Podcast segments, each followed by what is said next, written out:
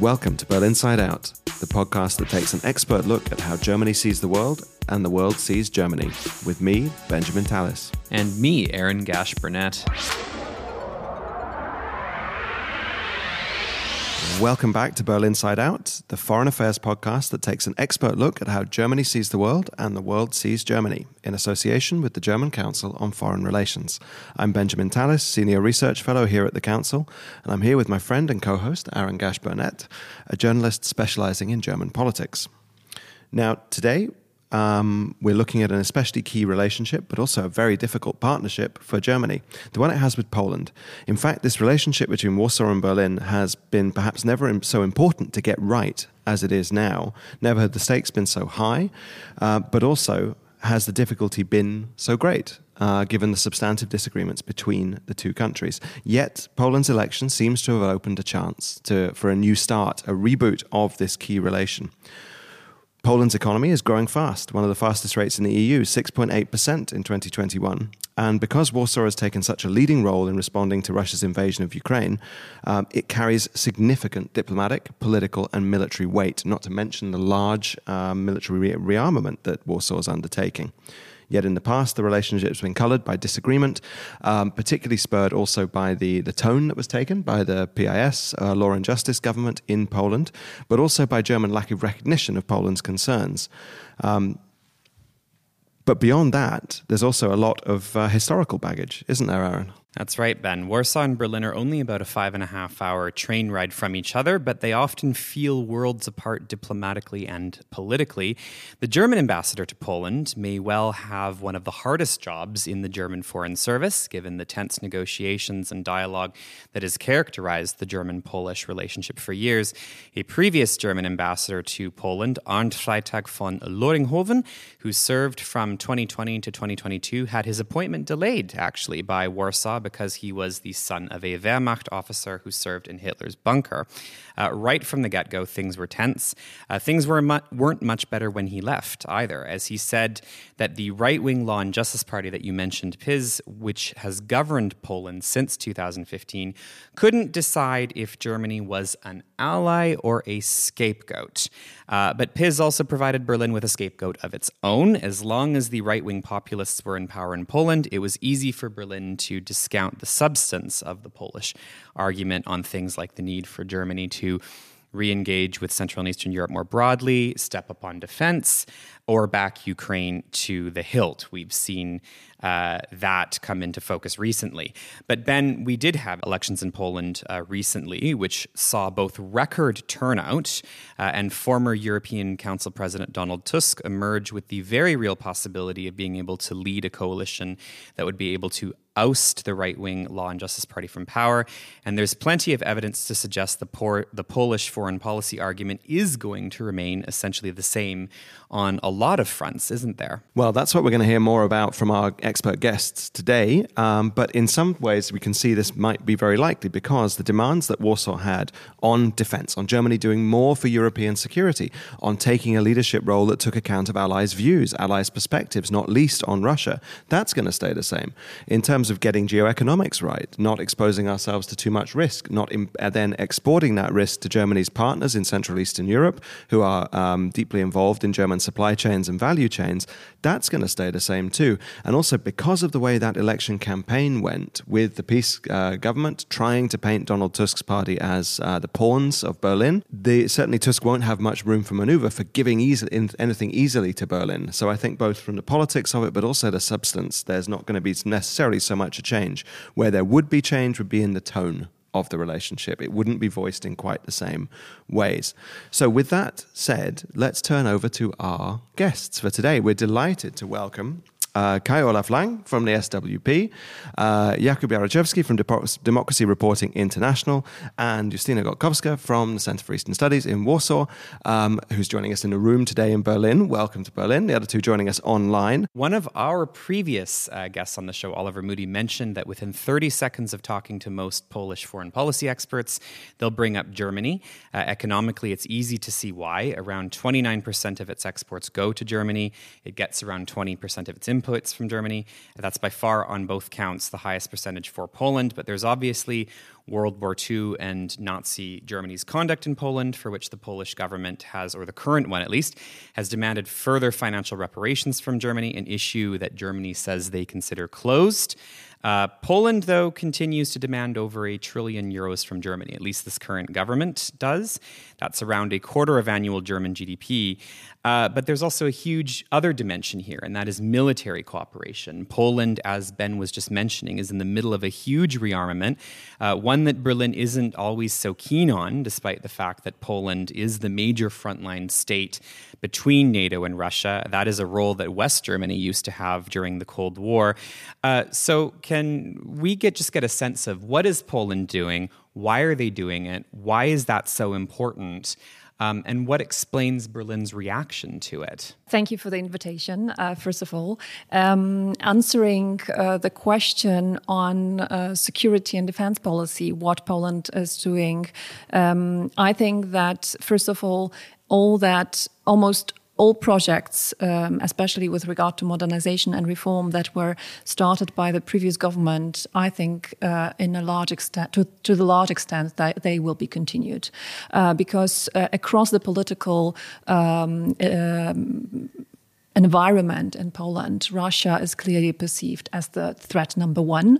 Uh, Ukraine uh, war is perceived as directly affecting Poland, and the outcome uh, of this war will be crucial for the Polish security. So Poland feels uh, um, uh, directly threatened by Russia and feels the need to um, to arm itself to deter uh, a possible attack a Russian attack uh, or to defend uh, itself uh, in uh, cooperation uh, with its allies. So the clear priority uh, right now is to rearm itself due to large amounts of military equipment and arms being delivered to Ukraine. So the priority is, and I think this is widely understood, to fill in the stocks, to fill in the units with tanks, with infantry fighting vehicles, with long range artillery, with uh, fighter aircraft uh, to be able uh, to face up a possible aggressive Russia that might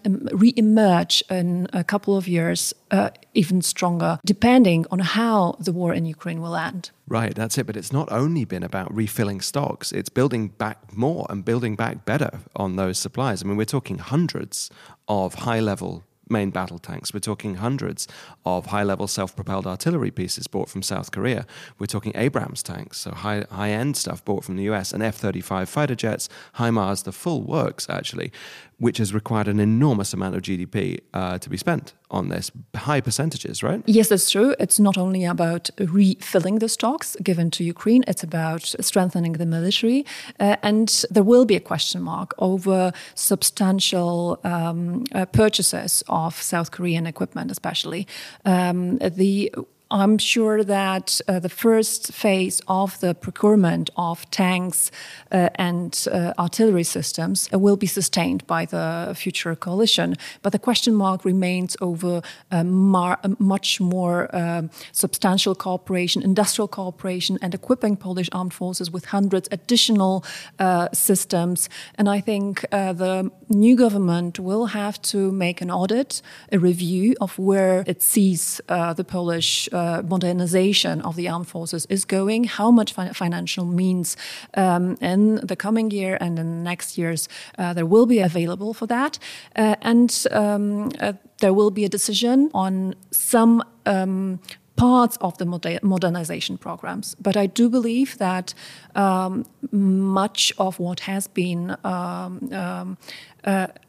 um, uh, ordered um, in the US and the South Korea and elsewhere uh, will be sustained because the priority is, is, clear. I think it's clear for the political parties that we need to have strong armed forces in a perspective of three, four, five years uh, time because this is a time frame when Russia can rebuild itself and uh, be a threat right. towards NATO. Exactly. So it's preparing for that future. And Kai, Kai Olaf Lang, um, Justyna mentioned that this was ordered from South Korea. It's been ordered from the US. it wasn't ordered from Germany, despite Germany's large um, munitions and um, uh, arms industry.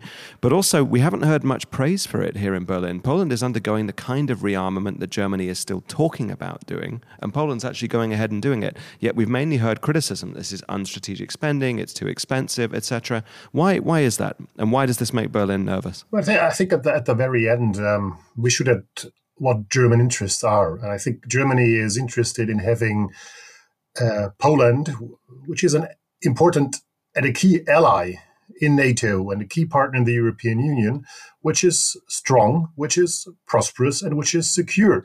So I think it is good for Germany if Poland, as a pillar on NATO's eastern flank, which invests in its own defense, in its own armaments, and its own armaments industry and capabilities.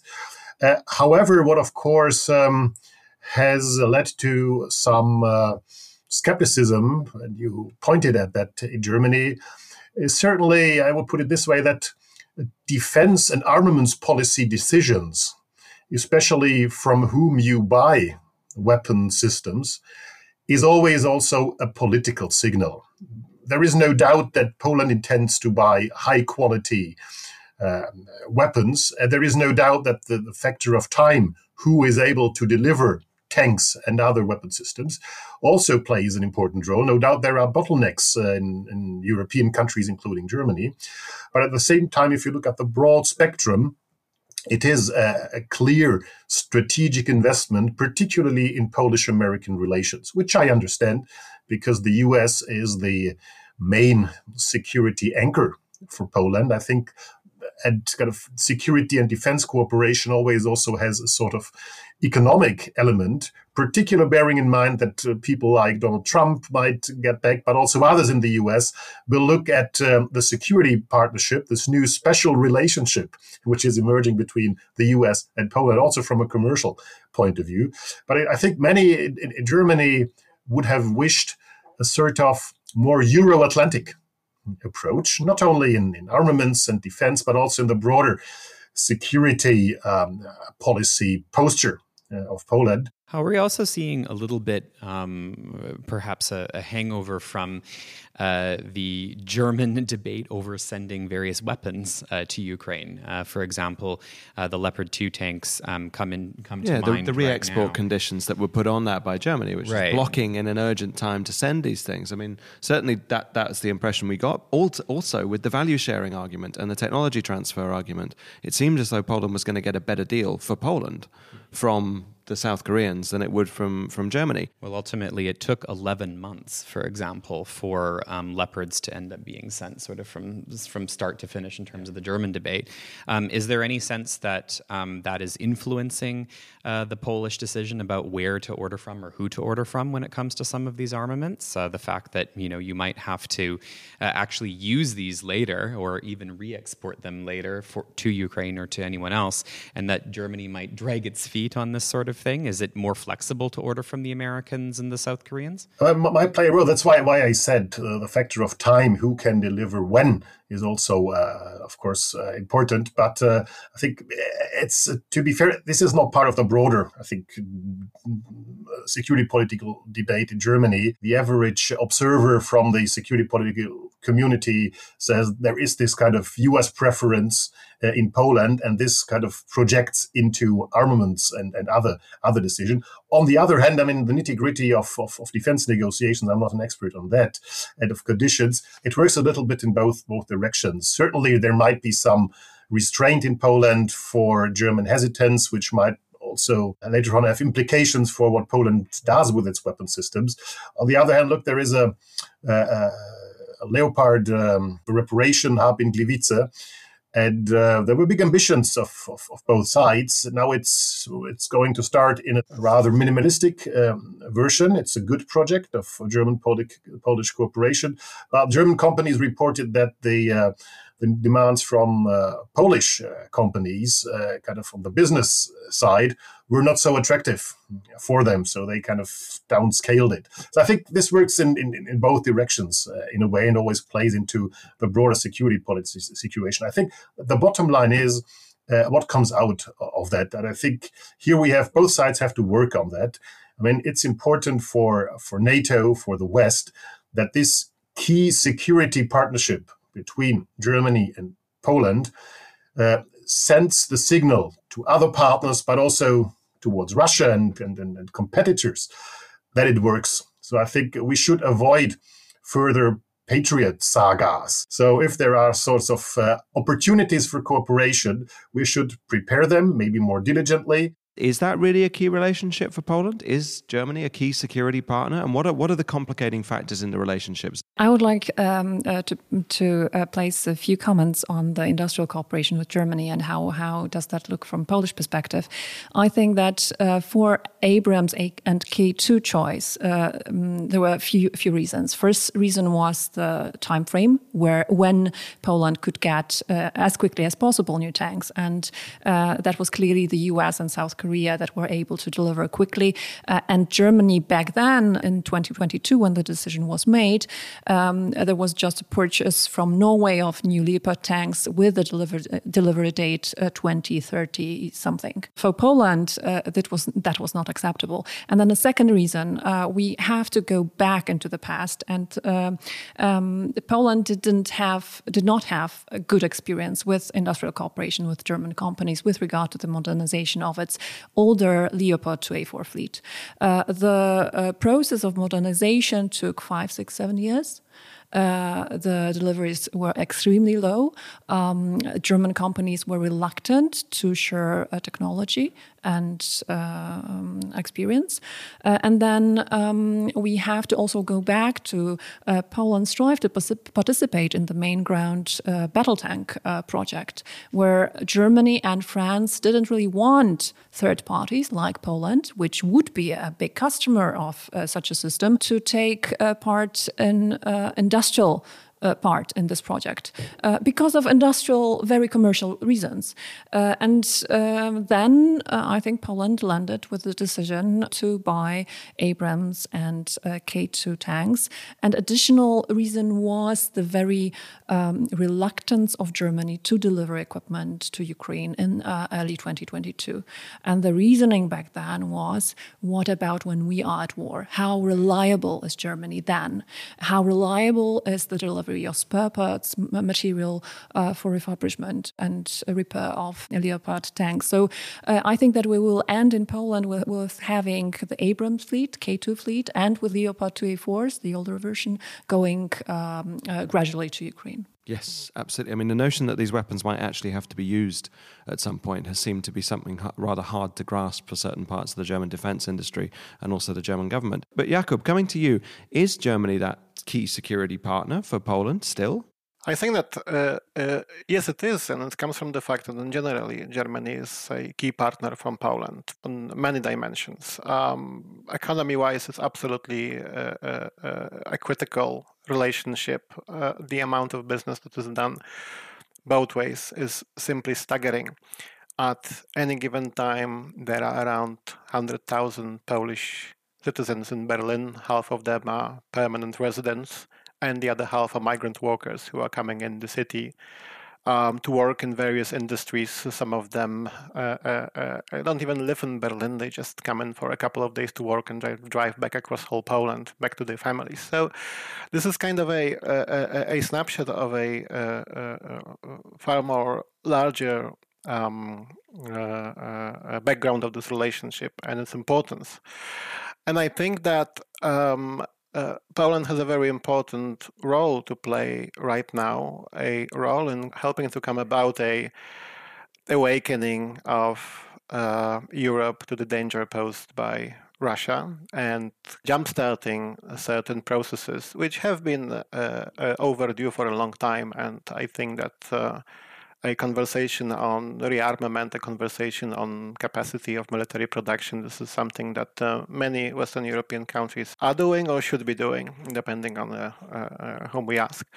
But when it comes to Germany, I think that this is a very specific uh, uh, situation because Germany is a country with uh, amazing economic capacity, with absolutely unparalleled output in several key industries and with also great capacity of its military defense industry. uh, which uh, has been uh, in many ways underused so far. German military production has been mostly uh, for export, and the domestically German military has been underarmed, and uh, the equipment has been falling apart with time.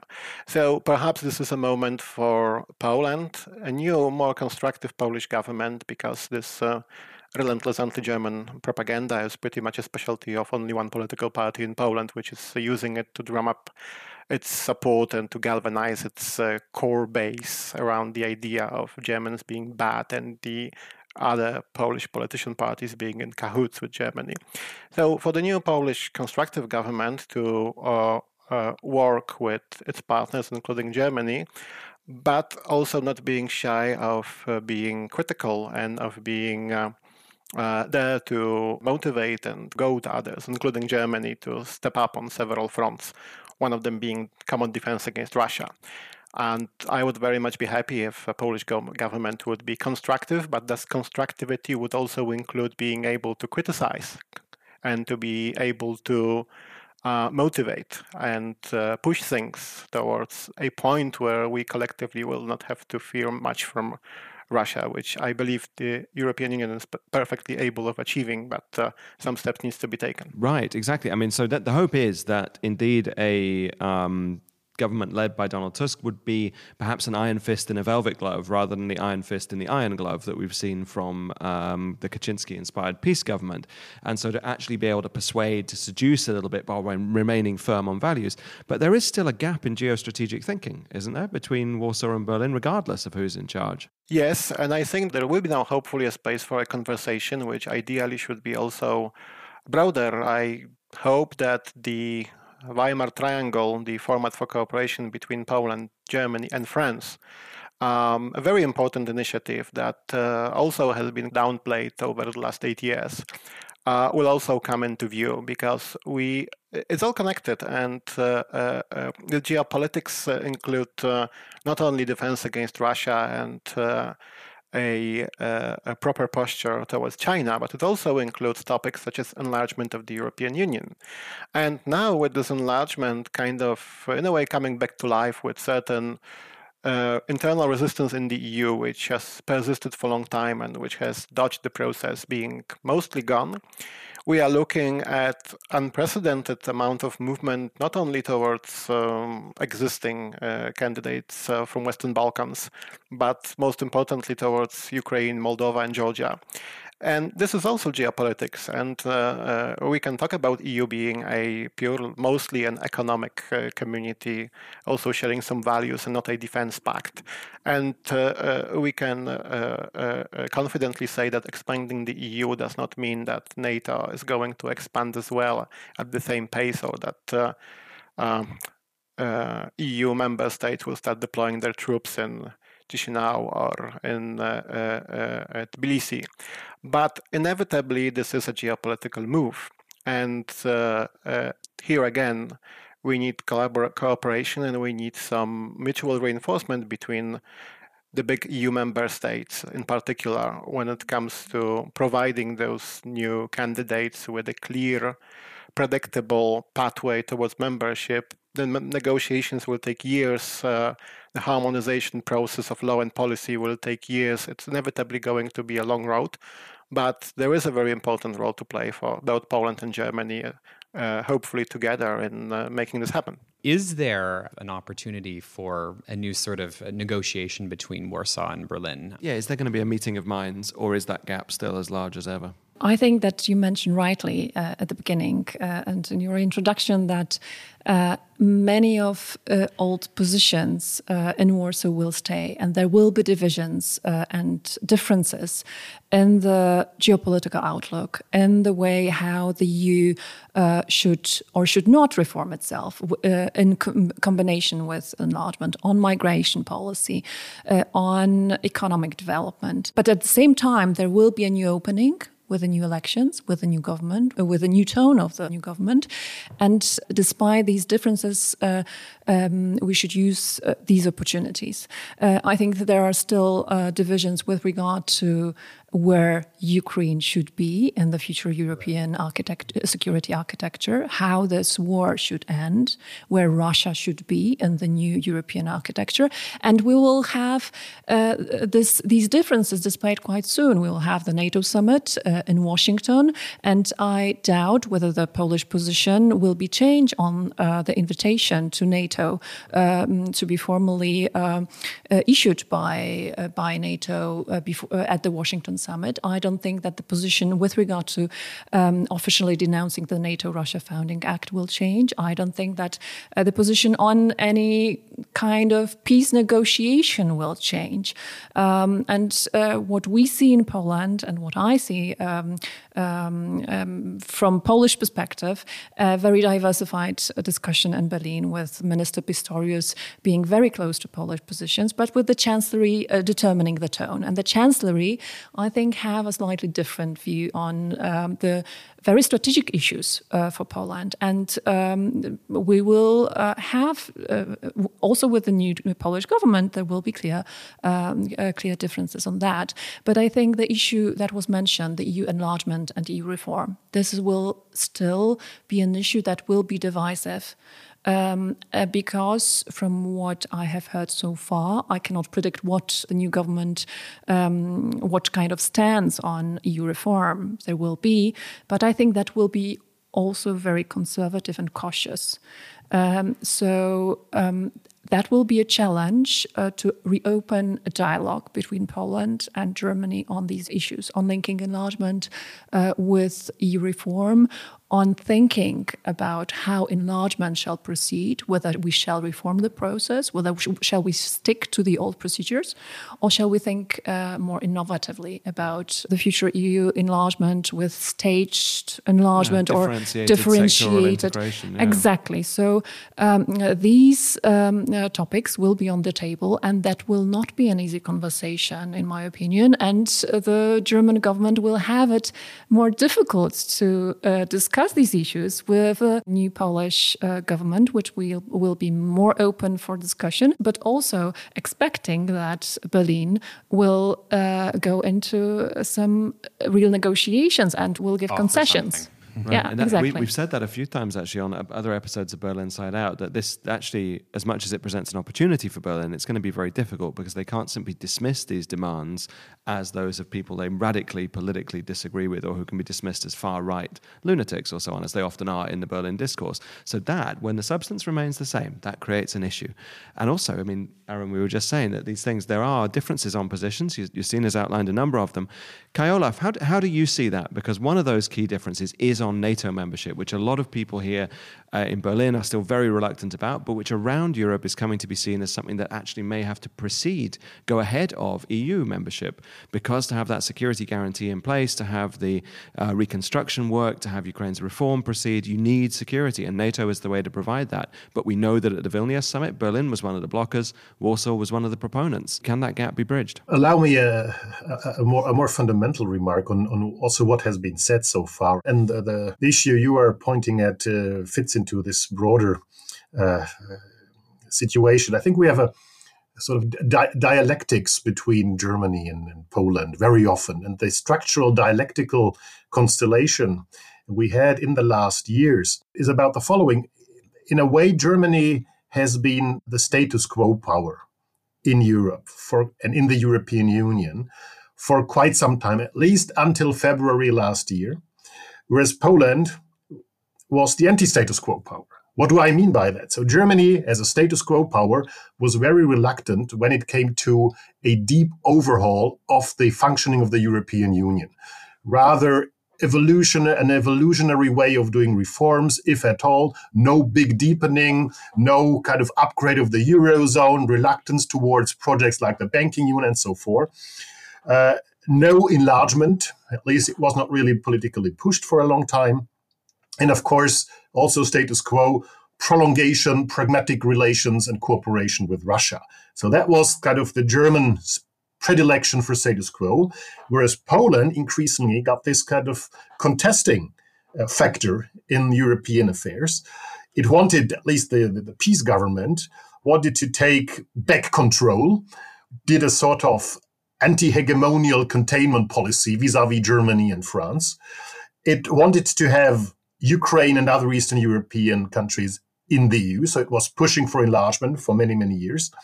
And of course, it wanted a, uh, decoupling of Russia before, long before the war had started. So this was a, a, fundamental difference. What makes things more complicated, if you look at certain policies, it was the other way around. So migration policies, here Germany was pushing for change in the EU. Climate policies, Germany was standard bearer of an ambitious climate policy, at least for quite some time. Germany was very sympathetic, not in the French way, to strategic autonomy, especially in transatlantic relations, especially in the times of, of Donald Trump. Whereas in all these issues, Poland was more conservative, was more status quo oriented. Now, things have fundamentally changed, and that's kind of the, the, the demanding uh, situation after the war because now Germany said, of course, we are now we are, we are opening up for the enlargement agenda, but this has to go along with basic reforms, QMV, and so on and so forth.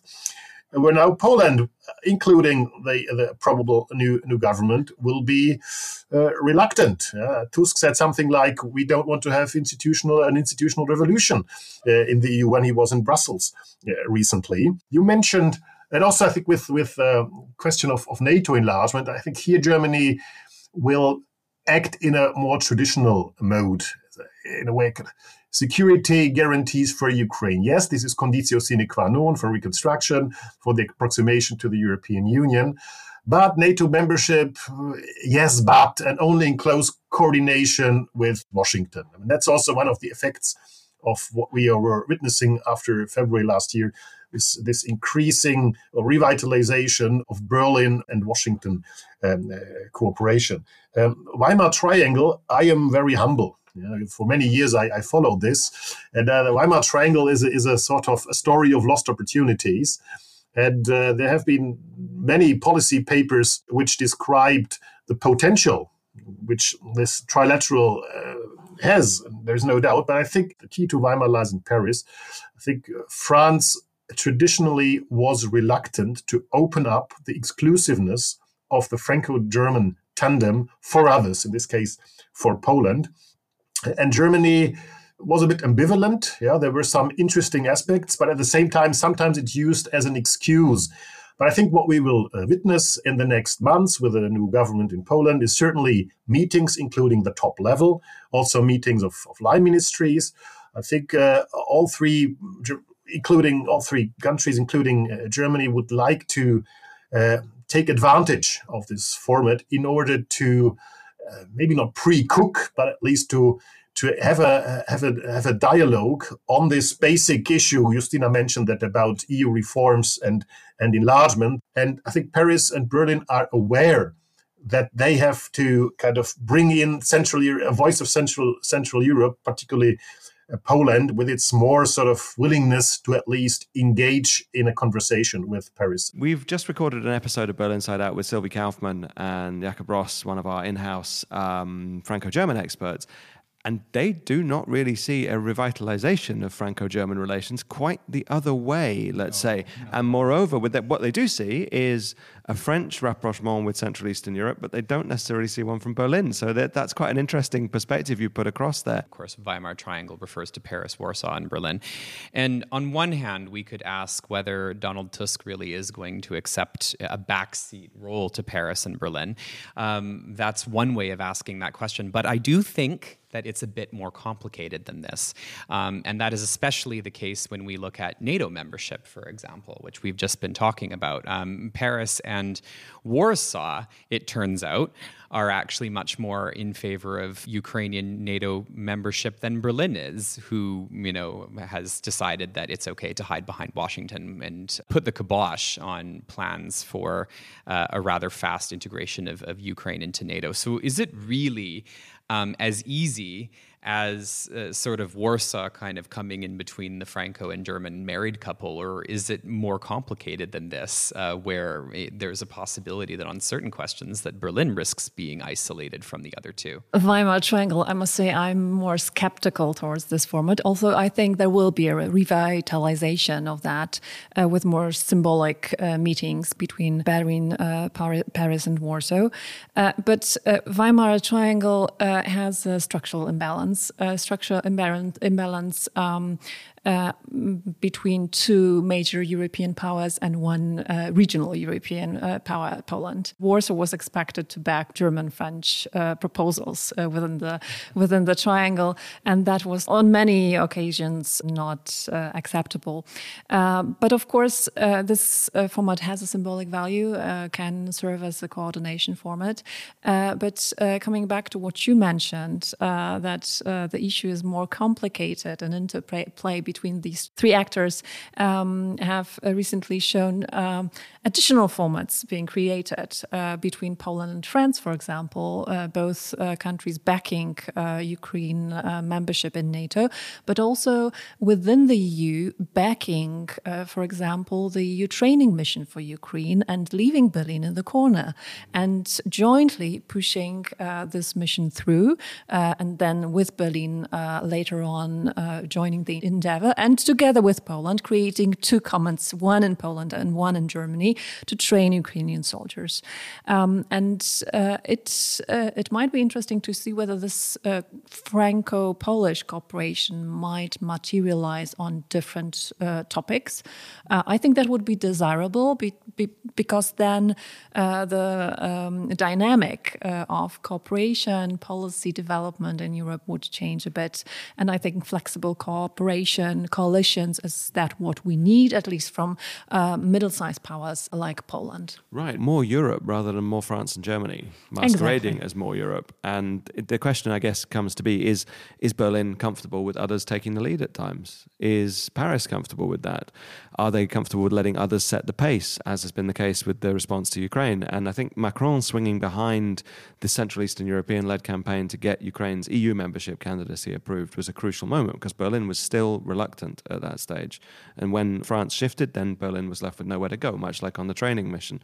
Um, but Jakub, do you think that Poland's uh, new government gives a chance for Poland to actually be more influential because of its more liberal stance? A couple of things here. So, uh, uh first of all, uh, we talk about Donald Tusk a lot, but we need to be mindful of the fact that the um, government that will likely end up uh, uh, holding the reins of Poland very shortly will be actually made up of a coalition. And Donald Tusk and his civic coalition is just one part of it. There are two other players, or three, even three players in this game. The Third Way, a coalition that finished second in the Polish election with 14% of votes, and is made up of two parties the agrarian party PSL, traditional traditionalist, pro-European, and very much focused on agrarian matters, and uh, Polska 2050, the new party by Szymon Hołownia, which is uh, difficult to describe. I would say that centrist uh, Christian social democrat, but also with bits of green in it. But at this point, currently a little bit more to the right than Tusk's uh, civic coalition, which became a very big tent of uh, centrist ideas. And of course, then there is the left, which is a, a, a amalgam of um, several Polish left-wing parties and movements, but at its core of itself, it's the social democratic left. So this isn't exactly the same Tusk and Tusk government that was before. So it's a little bit of a more broader uh, stroke than just liberal um, uh, tendencies. But what I think is, and I would very much happy for be happy if that happened, was that mm, uh, this new government would uh, stop in a way downplaying Poland and punching under Poland's weight. Because a long story is that Poland has been the country which had bought into the narrative of it being a small, poor, and a kind of periphery of Europe, and not realizing its uh, economic, uh, military, and uh, political potential. And while to the credit of the outgoing Polish government, it has been far more bullish and assertive in several areas in which Poland has been traditionally downplaying itself. The problem is that this government has been also toxic and has been conducting most of its uh, foreign policy for uh, purely for the benefit of domestic audience. So I would, what I would like to see is this uh, new uh, uh, Poland Tusk 2.0, let's say, led um, to uh, uh, uh, start punching at or above its weight and to realize that with our economic potential, that with our military potential, which is expanding as we've discussed uh, at the beginning of this meeting, and with our current geopolitical position, this is a place where we can start uh, playing a little bit more, I would not say aggressively, but definitely in a way that's more uh, adequate to the Pol- to Poland's potential. So yes, uh, but this would require also a little bit of a ch- change of mindset in Warsaw among the people who will be forming the new government. Some of them have been in this game for a very long time, and they might have actually have a hard time exiting this. Uh, uh, Poland is still knocking on the doors of Europe mindset and moving into the mindset of Poland being one of the top players in, uh, in, in, the region. So yes, there is potential. We will see how this plays out, but we also need to be mindful that this is no longer uh, let's say, uh, one political party or two political parties. This is a far broader coalition. Uh, the civic coalition itself also has kind of shifted from being center-right uh, party into being centrist with also elements of uh, left-wing agenda, I would say. And uh, this will be a different government, and this will be a different approach. Right, that's it. And that that move away from some of the neoliberal economics that characterizes that characterized the previous civic platform government is one of the significant changes, I think, in that constellation of power. Partly to do with the left being involved, partly to do with the realization that that's been something of a dead end anyway, and was something that hurt the uh, civic platform last time out. But certainly with the Czech example, you had a, an almost similar case of a two bloc, five party coalition uniting to oust, in that case, the oligarch Andrej Babiš, the anti politics guy, was as opposed to the, the right wing ideologues of PiS. But nonetheless, they have managed to hold it together and they have managed to actually get Czechia punching above its weight on foreign policy for the first time in, in practically 20 years. So there is a model to look at if you can actually make the coalition work, I think. Um, but Aaron, we, I mean, it's very interesting to hear this. We heard Toomas Ilves uh, a couple of weeks ago talking about how Poland has done everything to limit its own influence in recent times, and now Jakub is saying that actually that you know the time of shooting ourselves in the foot is over. Hopefully. Well, I mean that's the big question, right?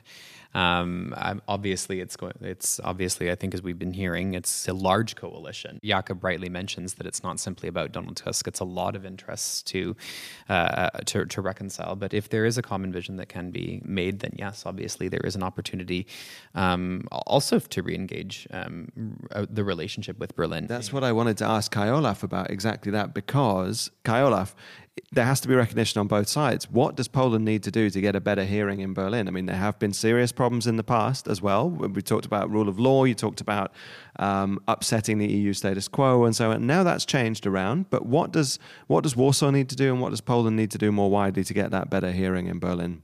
I would agree. I mean, Polish governments uh, in the last years have consistently bet on the wrong horses. So, um, if you remember, after 2015, the key partners uh, for Poland were the UK, which left the European Union, was Trump as someone who was not really fond of the EU or Germany, who lost elections, and the Visegrad countries, particularly the alliance with Hungary on rule of law or migration, which fell apart due to the uh, uh, due to Russia's war. So uh, I think a weakness of Poland, by the way, also of, of other Central European countries, but particularly of Poland, uh, in the last years was it had not really networking power, and it was not able to diversify um, uh, its its network of partners particularly uh, by finding ways to Berlin and Paris. And Paris, I always used to say. Also, the, the guys in, in Platforma and around Tusk, including people like Radek Sikorski, they were not really fans of Germany, especially when it comes to security. But they drew another conclusion. Their conclusion was we, we cannot completely trust Germany the conclusion of PiS was that's why we have to do containment. The conclusion of Tusk and Sikorski and others were we cannot really trust Germany. That's why we have to cooperate more, uh, at least where it is possible. So what Poland has to do, uh, to to to clearly say what the expectations are, and to say which issue areas, which projects might be uh, attractive.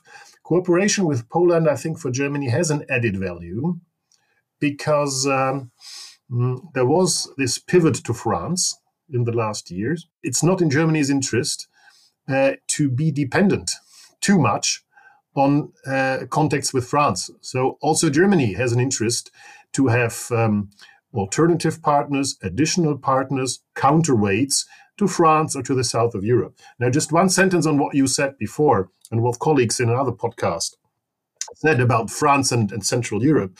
Uh, here I'm I'm uh, I'm a, a, bit a bit cautious, not only because I remember different attempts from Paris to open up to Central Eastern Europe. Sarkozy, for example, uh, traveled to the region and he signed, I think, seven so-called strategic accords with countries from the region. Nothing came out of that. Yes, there are some overlaps.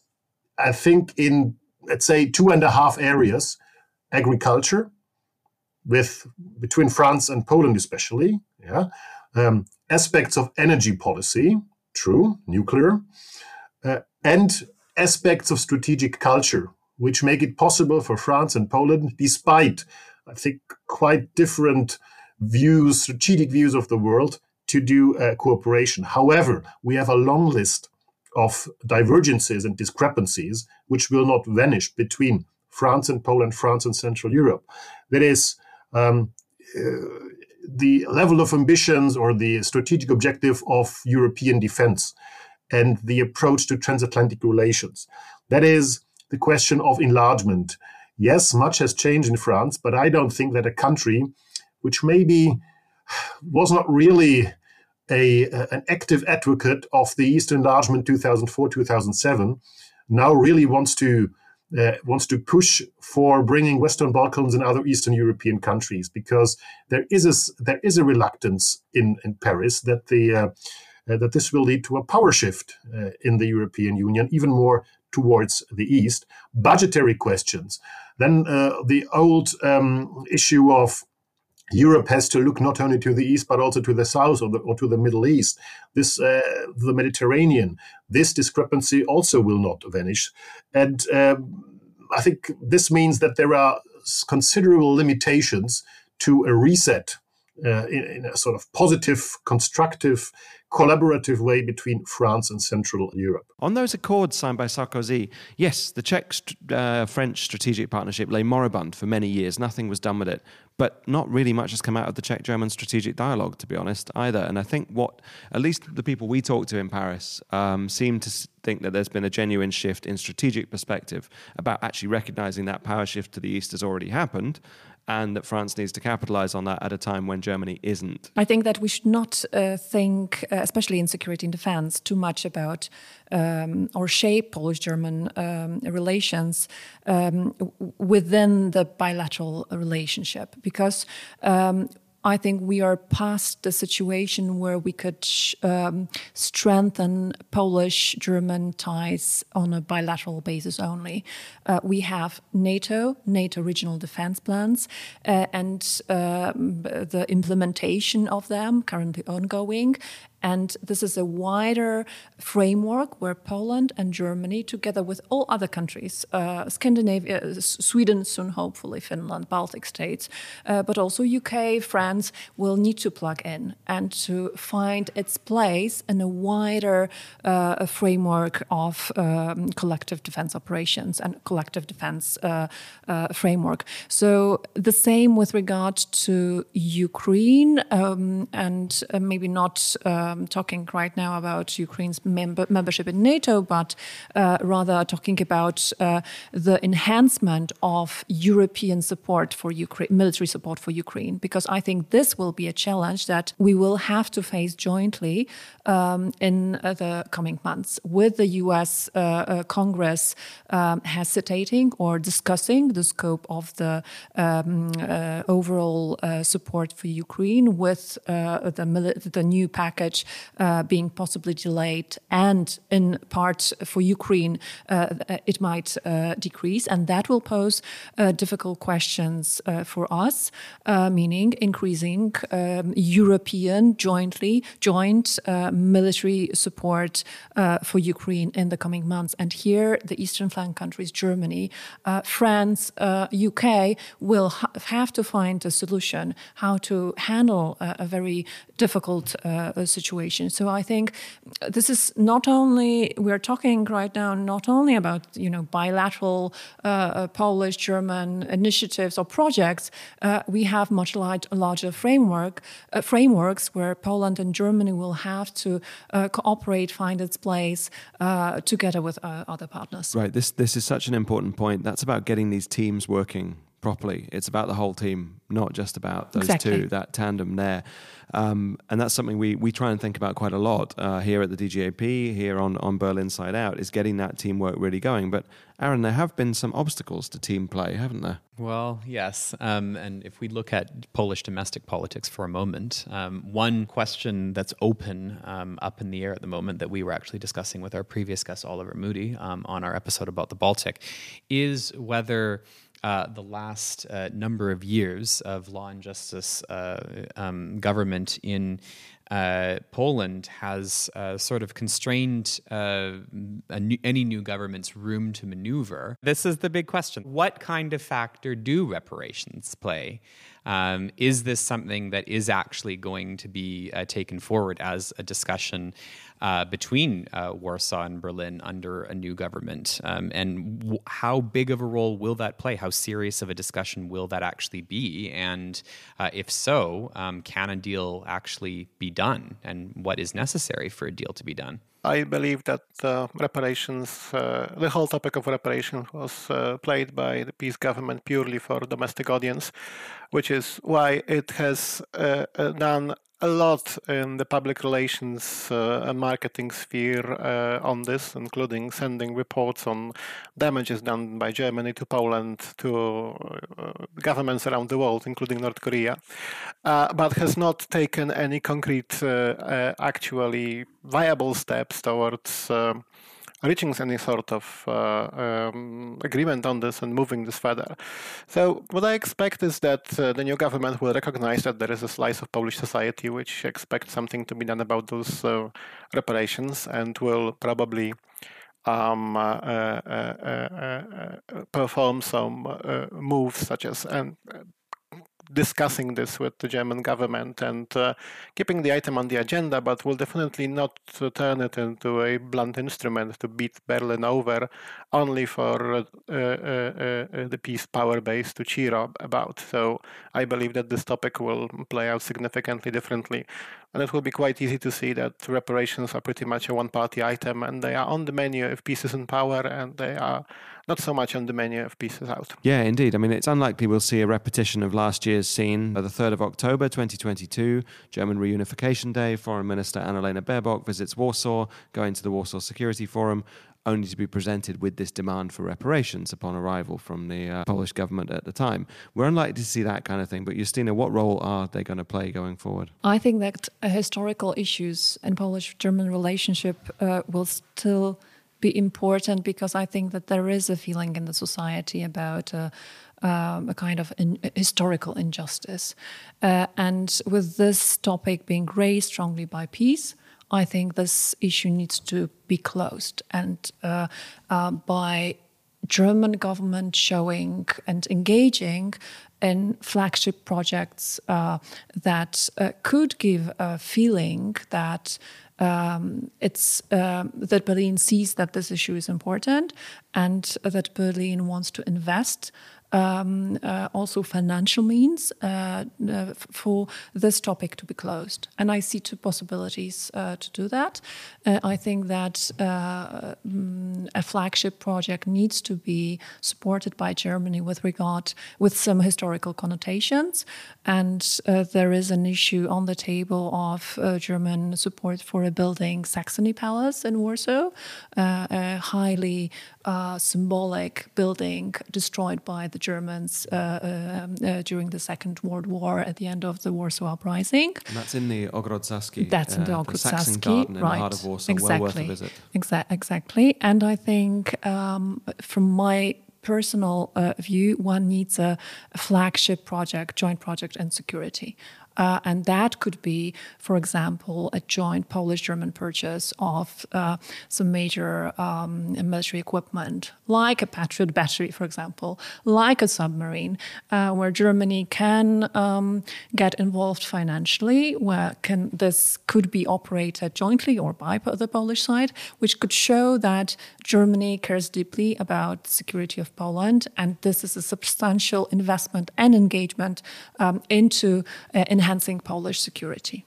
Could that actually happen? What is the um, what is the likelihood that uh, both Warsaw and Berlin could actually be forthcoming when it comes to this kind of uh, these kinds of approaches? Kai Olaf. I think history is back on the agenda. I call this rehistorization. So, in a way, the Second World War uh, in German Polish relations now is closer than 10, 15 years ago.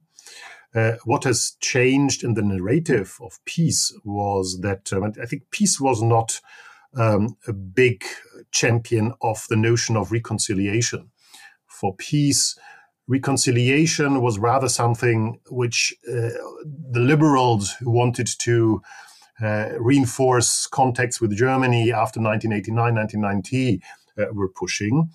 And PiS reinvented kind of reconciliation by arguing that the reconciliation is only possible if there is a sort of material compensation, reparations, or however you call it. I this this uh, that was kind of from a formal point of view, from a legal point of view, for Germany not acceptable. Uh, but I think what we will see now is a sort of um, a more um, a more sober dialogue on common history, uh, with some gestures from the German side. And uh, I always uh, uh, say that a gesture cannot be imposed on you. You know, it has to come from inside. So the project of having a German Polish house, a bit of a strange name for a place to uh, remember Polish uh, victims of the uh, Second World War in Berlin is one of the projects, but there might also be other gestures. So I don't think that history related issues will hijack the agenda in the next time. I would say um, these these clubs and teams uh, which we are part of, uh, EU and NATO particularly, they only work if bilateral relations are in a good shape. It's like with any other club. If you have uh, two or three uh, relations in the club which do not work, the whole team spirit will not function. So I think these that, that's something where we have to be aware that Germany and Poland are embedded in a European and a transatlantic context, but this embeddedness is always ambivalent. It brings us closer together. It opens up new opportunities, but it is also a source for for squabbles. Right. I mean, we we talked recently also about um, Timothy Garton Ash's wonderful phrase, "a usable past." The uses of history that are made, and I think there's an opportunity for Germans and Poles as well as others who can actually take those past grievances and turn them into a project for the future, as Justyna mentioned in security, uh, but also on cultural and social reparation terms. But just to, to conclude, Kai Olaf, you mentioned it's time for a sober dialogue. I remember a particular scene in the, the wonderful film by Andrzej Wajda, uh, Człowiek z Żelaza, The Man of Iron, where one of the main characters says two sober Poles could agree on nothing. So, can can Poles and Germans agree in a sober way, or are some other uh, other additional ingredients required for this rapprochement to to go forward into the future? And if so, what ingredients are those? yeah, suggestions suppose. to Berlin Inside Out via Twitter, yeah, please. Well, we, we we love those suggestions, but I guess what we're hearing is that um, something obviously is necessary. A different R word is necessary potentially, maybe not reparations, but certainly reconciliation, which is obviously tied up in a form of reparation. So we've heard a lot today about the new opportunities that are opened up for Polish German cooperation, but also the challenges that uh, adhere to that relationship, not only from inside, but also from outside. And facing some of those challenges together seems to be one of the most productive ways to actually take that relationship forward and to make the wider European and NATO teams work a little bit more as they are supposed to and to reconcile, course, as we've been discussing as well. All of these topics we're going to pick up in the second part of our uh, coverage on German Polish relations. Uh, that episode will be out uh, soon, but in the meantime, Uh, join us uh, again for our look to France and later, of course, in the season to London, Ottawa, and Washington for our transatlantic look as well at Germany's key relationships and how they need to be reviewed against the backdrop of the German Zeitenwende. Thanks very much and dziękuję to our guest uh, this week for joining us. Uh, until next time, that is all from Berlin. Auf Wiedersehen and tschüss. Do widzenia.